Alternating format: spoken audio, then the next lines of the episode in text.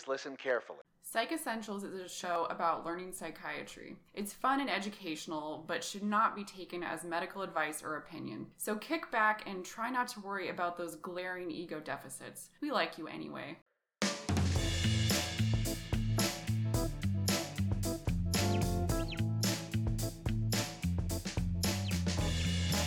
Ring, ring, ring, ring. Hi, this is Lindsay with Psychiatry. Hey, Lindsay, this is James with the Gen Med team. Uh, here I've got a new consult for you. Okay. This is a 26 year old girl. She's got a history of depression and she came into the emergency room. She's really not been eating or drinking much recently. So I was thinking maybe she's depressed, but then her mom says that no, at home she's really she's like not even moving all that much, and she Oh. just stays in her bed all day. You know, I just watched her in the emergency room, and she didn't really say anything to me. She kind of just stared at me. Mm-hmm. So I think this is something a little more than depression, and uh, I would be helpful to get your your sense. Yeah, absolutely. We'd be happy to see her. That would be great. All right. Thanks. Thank you. Today, in what will not be a secret to you, listener, we are talking about catatonia. That is right. That's right. Catatonia is something we're often consulted on on an inpatient setting, and it's actually pretty common on uh, the inpatient psych ward as well. What is catatonia? So, catatonia is a neuropsychiatric motor symptom that also has some behavioral abnormalities associated with it. And it's associated with a bunch of different psychiatric as well as medical diseases. Like what? So it's actually most common in bipolar disorder, but you also commonly see it in schizophrenia, depression, but then you can also see it in medical illnesses like seizures, TBI, stroke, toxic metabolic states, drug intoxication withdrawal, autoimmune diseases. I once saw a guy who had choked and then had catatonia after he had choked. Yeah, or I saw a lady with delirium while she was having her cancer treatment who developed catatonia while she was delirious. Are there types of catatonia? There are three types of catatonia. And I think when we think of catatonia, I think a lot of people think of someone who's really stiff and still just sitting there. And that is one type of catatonia. It's called withdrawn catatonia. But there's also two others. You can have um, a more agitated or excited form of catatonia, and this tends to be pr- under recognized um, just because it doesn't fit the classic picture of what catatonia looks like. And then lastly, there is the malignant form of catatonia. That sounds life threatening. Indeed, it is life threatening. In addition to having some of the common features of the potentially the other two types of catatonia, it's also accompanied by autonomic disturbances that can lead to life threatening medical consequences for the patient. I'm thinking cardiovascular collapse, shock. Exactly. Okay, so we've kind of talked about catatonia, but is I mean, is catatonia? I, I haven't even seen in the DSM. What's up with that? Right. So catatonia is in the DSM, but it's not identified as a diagnosis of its own. You'll see it listed under catatonia associated with another mental disorder or catatonia so like due to, a medical condition, but it's not its own diagnosis. It's symptomatic of something else that's underlying it. It doesn't just pop out of nowhere. That reminds me of our delirium discussion. Exactly. It's it's similar so you can think about it in that way. So you need multiple criteria. You need like more than three of several, and within 24 hours. And there's a whole list in the DSM. And There's a very long list of possible symptoms. there's symptoms, and there they each of there's a lot of vocab, and so we'll try and kind of reduce a lot of that in this episode. But it is worth looking at because it's it is ultimately how you diagnose it. So like, what is waxy flexibility, and we can describe it a little bit. I also recommend looking it up and looking up pictures of it and videos of it because I think that will be helpful. I agree. I mean, there's so many different possible symptoms of catatonia. It can be hard to keep track of them, and the the words are kind of weird. Like some of them are German. Not that German weird words are weird, but they're just hard to remember. Yeah. Okay. So we'll we'll come back to some of these words, but why does catatonia happen? So catatonia, it's it's a little bit unclear, but it's presumed due to dysfunction of certain neural circuits in our brain, as opposed to like a focal lesion in the brain, like you would have with a stroke. And the the main underlying neurochemical player is GABA, and so it's hypothesized that a GABA deficiency leads to catatonia, and the basic, uh, I don't know, sort of a simplified explanation of why this might be is GABA inhibits certain neural circuits that are the basis of our learned innate behaviors. And so a lack of GABA may lead to activation of these circuits. So, for example, when I say learned innate behaviors, it's like the flight or fight response. And so if someone is flight, they might kind of just sit there and be really still. Or if they're fight, they might be really agitated. So you can think of that as kind of a very simplified way of understanding where these two types of catatonia arise from. No, I really like that explanation. It kind of makes sense from a neural pathway standpoint.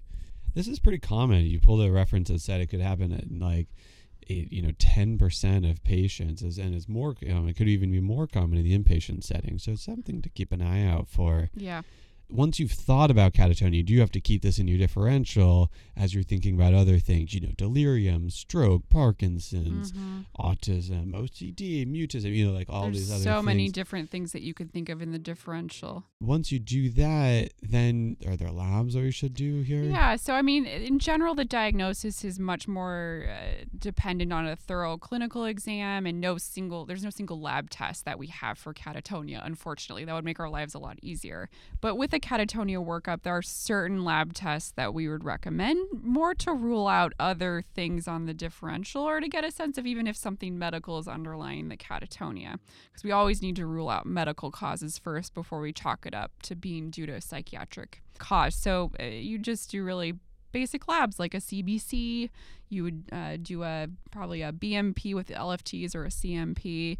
Uh, you might look for serum iron, iron if you're also concerned about NMS because they can look a little bit similar. A serum CK again if there's more concern for NMS being on the differential. Getting a UTOX, UA, iron studies brain MRI or CT if you're concerned about an encephalitis sort of picture maybe even an EEG or an LP. It all depends on what you're considering in the differential. You're not going to do that for every single catatonia case that you see. But what you will do is a catatonia rating scale. Yeah, why don't you tell us about it? Sure. So this is a 23 item, or the Bush Francis, which I feel like is the, is the most common. The Bush yes. Francis catatonia rating scale and it's used to grade catatonia severity. And each of those items is scored from zero to three, and there's 14 items on this inventory, and uh, and then you you add them up. So when you score this, you you first have to do a catatonia exam. So maybe I'll describe it, and then you can tell us what some of these words are, because we're getting a yeah. little back in our vocab. Yeah, the vocab's coming up. Okay, so first look at this person. Step one. yeah, that's pretty critical. Yes. um, so look at this person, try to engage them in conversation. Hi, how are you? This is my name. This is why I'm here. I'm here to talk to you. Right. And you're looking to see like what sort of activity level we're talking about. Like, are they stuporous and not responding? Are they, you know, they engaged? How's their eye contact? What sorts of movements are they making? This is big. You know, we're talking about mannerisms uh, the sort of stereotypies. Uh, maybe you could define that word for us. Yeah, so mannerisms are a way of describing an odd caricature of normal actions. For example, maybe someone ringing a doorbell, but they would do it over and over in a repeated way that would look weird. Stereotypies, on the other hand, are non goal directed movements that are repetitive and abnormally frequent. So moving your leg back and forth, back and forth. Exactly. The key here is stereotypies non-goal directed, whereas mannerisms are goal directed in some way. Okay. Grimacing is another movement, and that just strikes me as grimacing. It exactly, like kind of like a, a, facial, a frowny face, frowny oh, grimace thing. Okay. okay. often kind of with like their mouth pulled back, exactly, their teeth exposed. Exactly. Okay, and then not only are you watching their movement, but you're listening to their speech. Yeah. And here's some of these other ones come out. Okay.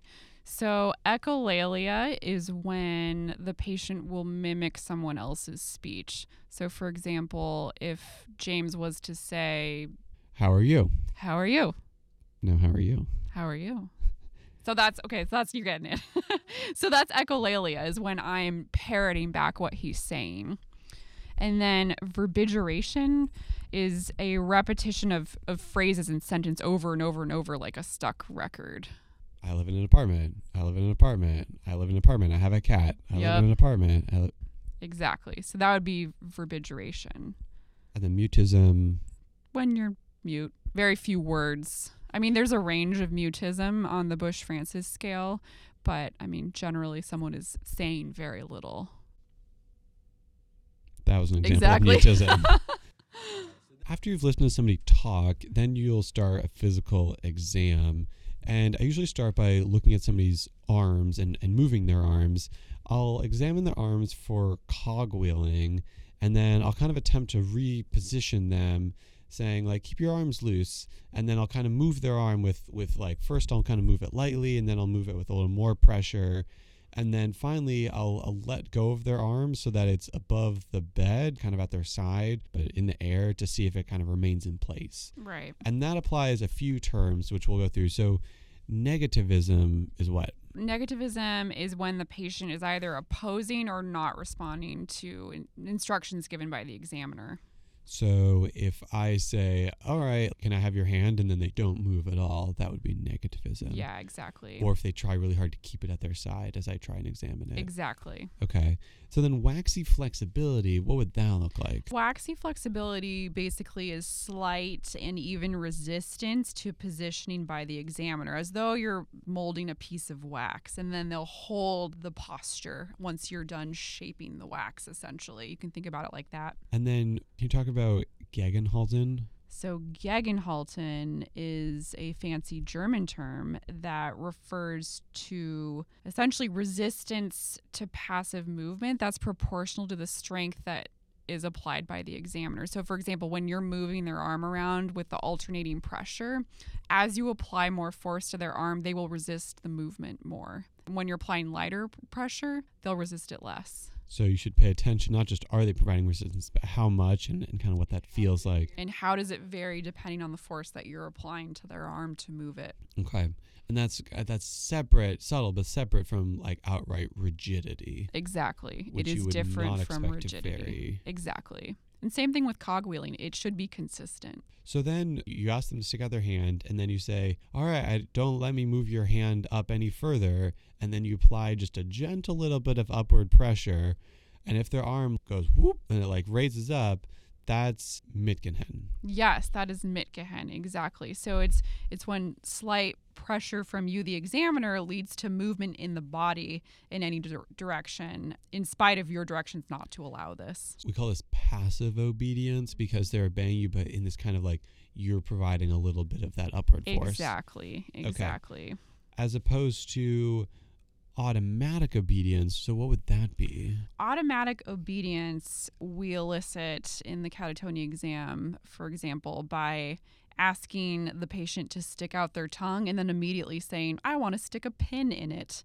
AKA, that's an unreasonable thing to request of most people, and they wouldn't do it. Yeah. A patient with this automatic obedience in catatonia would stick out their tongue. Okay. So what if you say, you know, I say, okay, don't shake my hand, but then I extend out my hand and they're doing this back and forth, like, uh, what, like, like, would I shake it? Should I not shake? That's that would be ambitendance. Exactly. Exactly. That being stuck in between these two states of mind. Yeah. So there's a lot of different motor and behavioral symptoms that you're trying to elicit with this exam. hmm Oh, and then grasp. I would add in the grasp Right. reflex. The so grasp reflex. once you're holding somebody's hand, like how they'll often have this really tight grip, you have to like pry your hand out. Exactly. Whew, so that's a bunch of different things, and it's a lot of vocab. Yeah. But I do recommend if you do encounter a patient with catatonia, trying some of these different things yourself. You can also watch a video. We've got a link on our website. Yep. So once you've done that, And you're concerned about catatonia. because the Bush Francis scale listed all of his abnormal movements and sounds, what do you do? How do you treat this? So you will give the patient a lorazepam challenge. Okay, and that's because benzodiazepines, of which lorazepam is in that category, are the treatment for catatonia. Exactly. Remember how GABA deficiency was thought to be one of the main reasons why or behind catatonia? You're giving them back some GABA. So if if you do this trial, what do you expect to happen, and how fast do you expect it to happen? You give the patient one or two milligrams of IV lorazepam, ideally, and then you'd re examine them after about maybe 10 minutes or so. And you should see uh, a positive response would be reduction of the catatonic symptoms by at least 50%. Okay. And then if it doesn't happen, So if you don't see a response, give them another dose. Repeat the dose and then re examine them in another five to 10 minutes. okay. And uh, IV is nice because it, it acts faster. Exactly. If you were giving them IM or PO, you'd want to wait a little longer, like 15 minutes for IM or uh, 30 minutes for PO. Okay. Now, if this is working, that does lend credence this fact that it could be catatonia, and then the treatment would be what more benzodiazepines. Exactly. It would just be more benzodiazepines. So lorazepam is is generally thought to be the first line medication, and the doses are a lot higher than you would expect. And a lot of medical teams will sometimes get scared when you're making the recommendation because you'll you'll often start at a dose of six to eight milligrams and then up titrate to effect essentially. Um, and c- patients with catatonia can sometimes require up to like 20 plus milligrams of Ativan a day, which seems weird when you know you're giving this sedating medication to someone who's just sitting there. Once the catatonia is improved, you expect somebody to be on benzodiazepines long term. No, you can slowly taper it once the underlying illness has remitted. There's no consensus on how long they need to be continued. It's a little bit of trial and error and slowly tapering them. Because, like we said earlier, this all theoretically should resolve once you have treated this underlying illness, but you're treating the symptom of an illness that you have right now. Exactly. So, if this works, and you pulled a, a link that says it works about 70, 80% of the time, Mhm. which is pretty impressive as far as treatments goes, Yeah. what if it didn't work? Well, then, you are not lost. You should go to our favorite treatment resistant option for many things, and that is ECT, electroconvulsive therapy. That would be something if somebody didn't respond to benzodiazepines or if they had malignant catatonia. Exactly. It is the treatment of choice if you need a really fast response. So it's faster, and that would be that would be why you go with it. Okay. Yep. Is it more efficacious? It is. The efficacy rates are higher, really, than anything else we have in psychiatry. They're about 90%. So quite high. Impressive. Yes. Now, are there other things that you should be doing along the way? Yes. One really important thing, especially because we see catatonia in patients with schizophrenia, is that when you've made a diagnosis of catatonia, you should, or are considering a diagnosis of catatonia, stop their antipsychotic because it, it may be contributing to the catatonic state or even increasing the risk of developing NMS Neuroleptic malignant syndrome. exactly associated with that. So, And is that affiliated with dopamine, like neuro, like antipsychotics? Exactly. So the risk of worsening catatonia is higher with antipsychotics that have a higher dopamine blockage and a higher potential of EPS. So your typical antipsychotics like Haldol are your greatest offenders.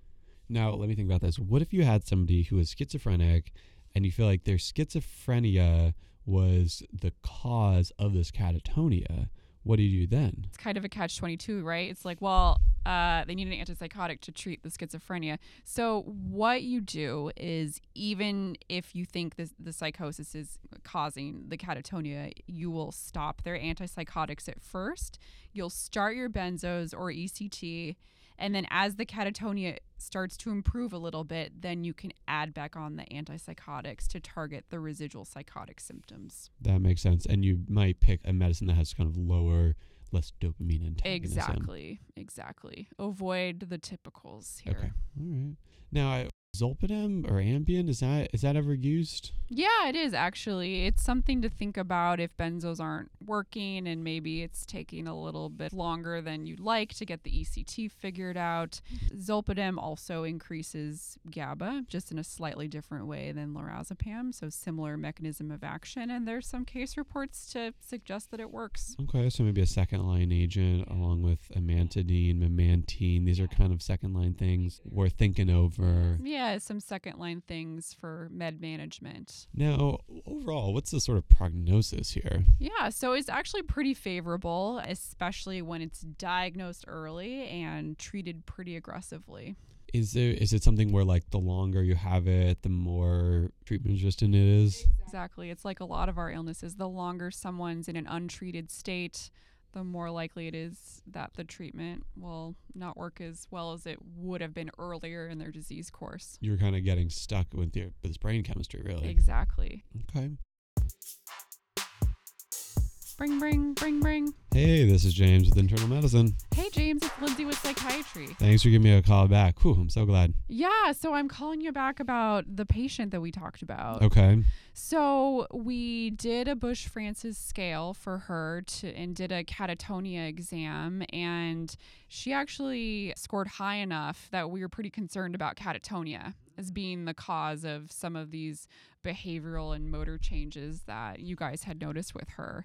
And so we gave her an Ativan challenge. We gave her two milligrams of IV Ativan, and she got a lot better. She started talking Wow. and started moving again. And it seemed like for a minute she was back to her old self. Okay. Wow, I'm really interested. Maybe I'll go and check her out myself. to See what Yeah. it looks like. And so what we'd recommend is that you start scheduled Ativan, two milligrams TID, and then we'll help you guys up titrate the medication from there. Perfect. Thank you so much for seeing her. Wow, that's really helpful. Absolutely. All right, so let's wrap it up here. Lindsay, maybe you can give us some takeaways about catatonia. Yeah, absolutely. So I think one of the the main things to remember here is not all the vocabulary that we just went through because yeah, just No, please don't, try and remember yeah, every single one of those words. They will not be on the shelf. Okay, so main things. Catatonia is more common than you might think. 10% of inpatients. That's a lot. That is a lot. And it goes under recognized and it can be a real game changer when you are able to recognize it. And so that leads to the next takeaway. Because it's more common than we think, keep it on your differential, especially for patients that don't have that classic withdrawn hypoactive form, for more that excited form where they're agitated, there are lots of psychomotor agitation. And there's so many symptoms. Look them up. Look them up in the, in your you know diagnostic statistic manual, your DSM, or print out a Bush Francis catatonia scale, which are available online, and there'll be a link on our website. Yep. The treatment for catatonia is benzodiazepines, Benzos, GABA. and there are other options too, including the very highly effective ECT. Exactly. So those are our main takeaways. This has been episode three of our consultation hospital based psychiatry series, and it's also the end. Oh no. It's been real. Our pager is going into retirement, but uh, maybe we'll break it out for some advanced consultation topics. Absolutely. Check out our website uh, for some of the resources that we talked about. Leave us a review and also let us know what you'd like to hear more about the next time we come to the consultation series. Yeah, we are eager to hear feedback. Our website is www.psychessentials.org. You can also follow us. We're on Twitter and on Facebook at Psych Essentials. Check us out on iTunes where you can rate, comment, and share. Our music is by Javier Suarez off the album Tumbling Dishes. There's a link on our website. Audio engineering assistance by Alex. We're still in our beautiful recording studio. People, places, details have been changed to protect confidentiality. Thank you so much for listening. We're going to jump into some topics about some major psychopathology next time, so stick with us. Get excited. We'll see you next time. Till next time. Bye.